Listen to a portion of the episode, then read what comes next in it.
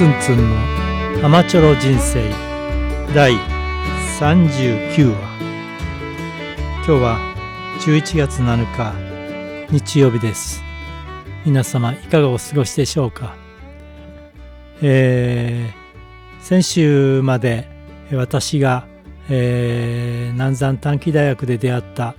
同僚といいますか先輩の方々のお話をさせていただきました、えー、その後 T グループトレーニンググループに関してのお話をしようかなと思っていたのですが、えー、視聴していただける方がいろんな方に聞いていただけそうで、えー、非常に T グループってマイナーな研修というか学びの場なのでもう少し広がりを持った話がいいかなというふうなことも考えてみました。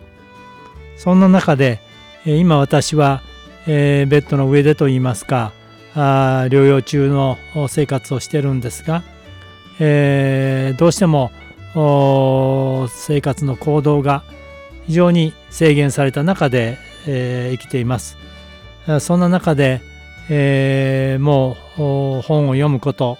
もしくはあ YouTube のようなあ動画を見ること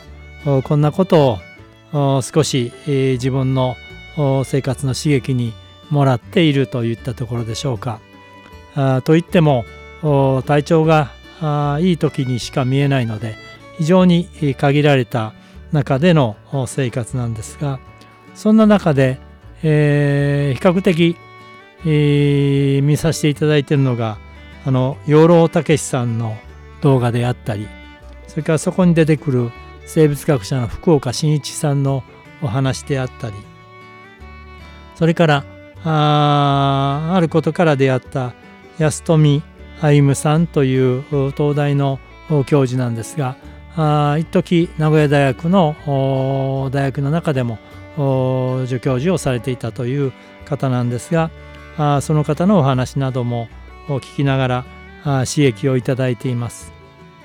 今日はあその安富さんという方が書かれた書籍のたくさんの中の「生きる技法」という書籍がございます。その中の帯タイトルが「助けてください」と言えた時人は自立しているというふうなことを書かれていて、えー、東大教授が自分自身のために命がきで考えたというようなことがサブタイトルといいますか帯に書かれています。ちょうど私もそんなことを考えていたので自立といったことをこの書籍も参考にしながら話をさせていただこうかなと思います。えー、私自身今のベッド上の生活を考えますとね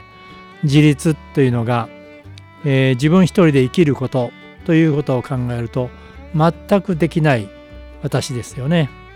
えー、腸に栄養剤を入れたり、え威圧を抜くための管が通っていたり、えそんな助けを借りたり、え家内にはたくさんの助けをもらったり仲間からはいろいろな励ましをもらったりしながら生きています。えー、人と物との助けが必要な人生に今なってるんですがこの私は自立できていないんでしょうか？といった問いかけもできるかもしれません。もしそういった助けがある生き方をしたのは自立ではないというふうなことになるならばきっと目にまああの見える形での障害を持った人たちにとってみたら、えー、自立というのが不可能なことになるかもしれません。だけどよく考えてみると私たち生活をしている生きてるといったことを考えると誰かの助けを得ながらね、えー、人であったり物であったり、えー、食べ物であったり、えー、いろんなものの助けを借りながら生きているというのが実際じゃないかなというふうなことは思いますよね。私たちの生活がしていく中で、えー、この自立とは何かって言った時に多くの人に依存することであるというようなことを安富さんは書かれています。そしてそれは依存する援助が増える時ほど人は自立できるんだというような書き方をされてます。ちょっと驚きですよね。えー、私たちが育てられてくる中では、えー、他者に依存するなとね、えー、自分の足で立てというようなことを言われ、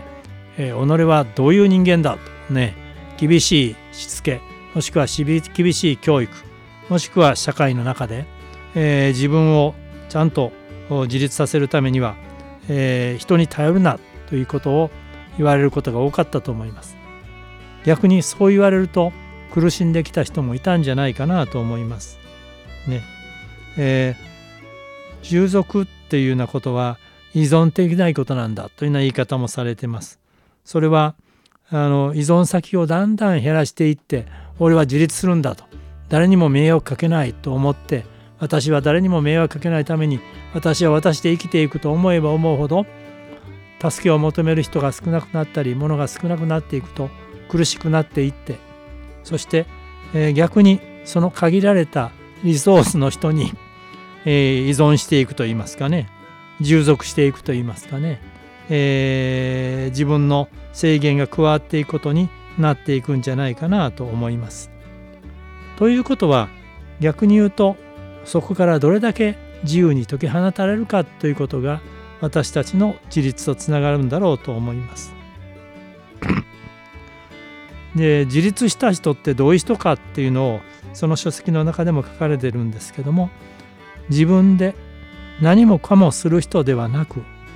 自分が困ったらいつでも誰かに助けてもらえる人であるっていうことでそういった関係性をマネジメントできていることそれに長けてる人が自立している人なんだというようなことを言ってくれています。まさにそうじゃないかなと私も思うんですね、えー、助けてという求めて助けてくれる人がいる。その中で私は生きていける。そういう関係はあきっと障害を持ってる人もそうですし障害を持ってないと思ってる方も実はいろんな障害はありますよね。目が見えにくい。もしくは覚えが悪い。いろんなことがあるでしょう。そういったものを自由にさせていただけるのは周りの人たちとの関係の中で自分が自立できていけるということなんですよね。そういう意味では新しい人間関係はその縁がなければつながらないし縁があればまたつながっていけるそんな自然の流れで沿ったものでいいんだというふうな生き方でいいんじゃないかなというようなことも言ってくれてます。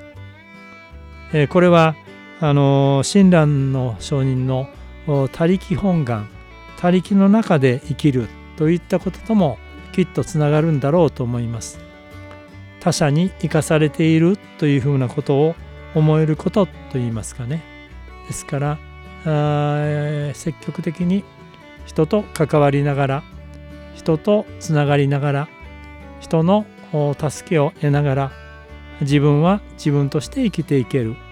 そしてその関係も大事にできるただその関係が窮屈な関係になったならばそれは断ち切ることも大事なんだと言ってもいいかもしれません。ね、えー、非常に制限を加えられたり、えー、何か窮屈な思いをさせられる関係がもしあるとしたらそこから解き放たれることも大事なんじゃないかなと思います。皆さん方の中で、えー、何か自立せねばというふうに考えてらっしゃる方がいて自立できないと思っている方がいたら少し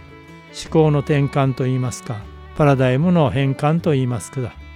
えー、助けてと求めることが自立につながるんだというふうな発想を持っていただいてもいいんじゃないかなと思います。私がこういう病気の中で生きていても自由に生きられる私としては私の意思でいろんなことがこうしてできるというのは人の助けの中でできているんだと思えることってとても大事なんじゃないかなと思ってます。こういったことを振り返ってみると、えー、経済成長期のところは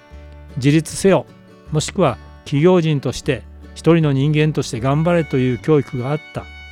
そんな中での人間関係のトレーニングといいますかあそういうことが求められたんだろうと思いますが今は本当に相互依存相互信頼の関係を作りその中でどんなふうに、えー、チーム組織企業の中で支え合いながらあ人間関係を作っていくかといった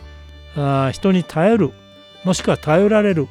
こういった関係づくりが大事になってきている時代じゃないかなというふうに思います改めて思っています。えー、このお聞きの皆さん一人一人の日常の生活を振り返っていただくもよし少し教育とか研修に携わるコンサルティングに携わる人々にとってみたらもう少し、えー、皆さん方相互の関係がどれぐらい自由に助けてと言える関係になってるかといったことを大事にするのも一つの、まあ、視点といいますかね見方じゃないかなと思っています。今日は自立をすることというようなことをお話ししました。えー、私の古き時代の T グループの体験もなんかそんなところとも関係しているように思っています。今ここで大事にしたいのはお互いに依存するそういう関係をいかに作れるかそういったことも大事にする社会を作っていきませんか？そんなことを最近つらつらと思っているツンツンのアマチュロ人生でございます。今日はどうもお聴きくださいましてありがとうございました。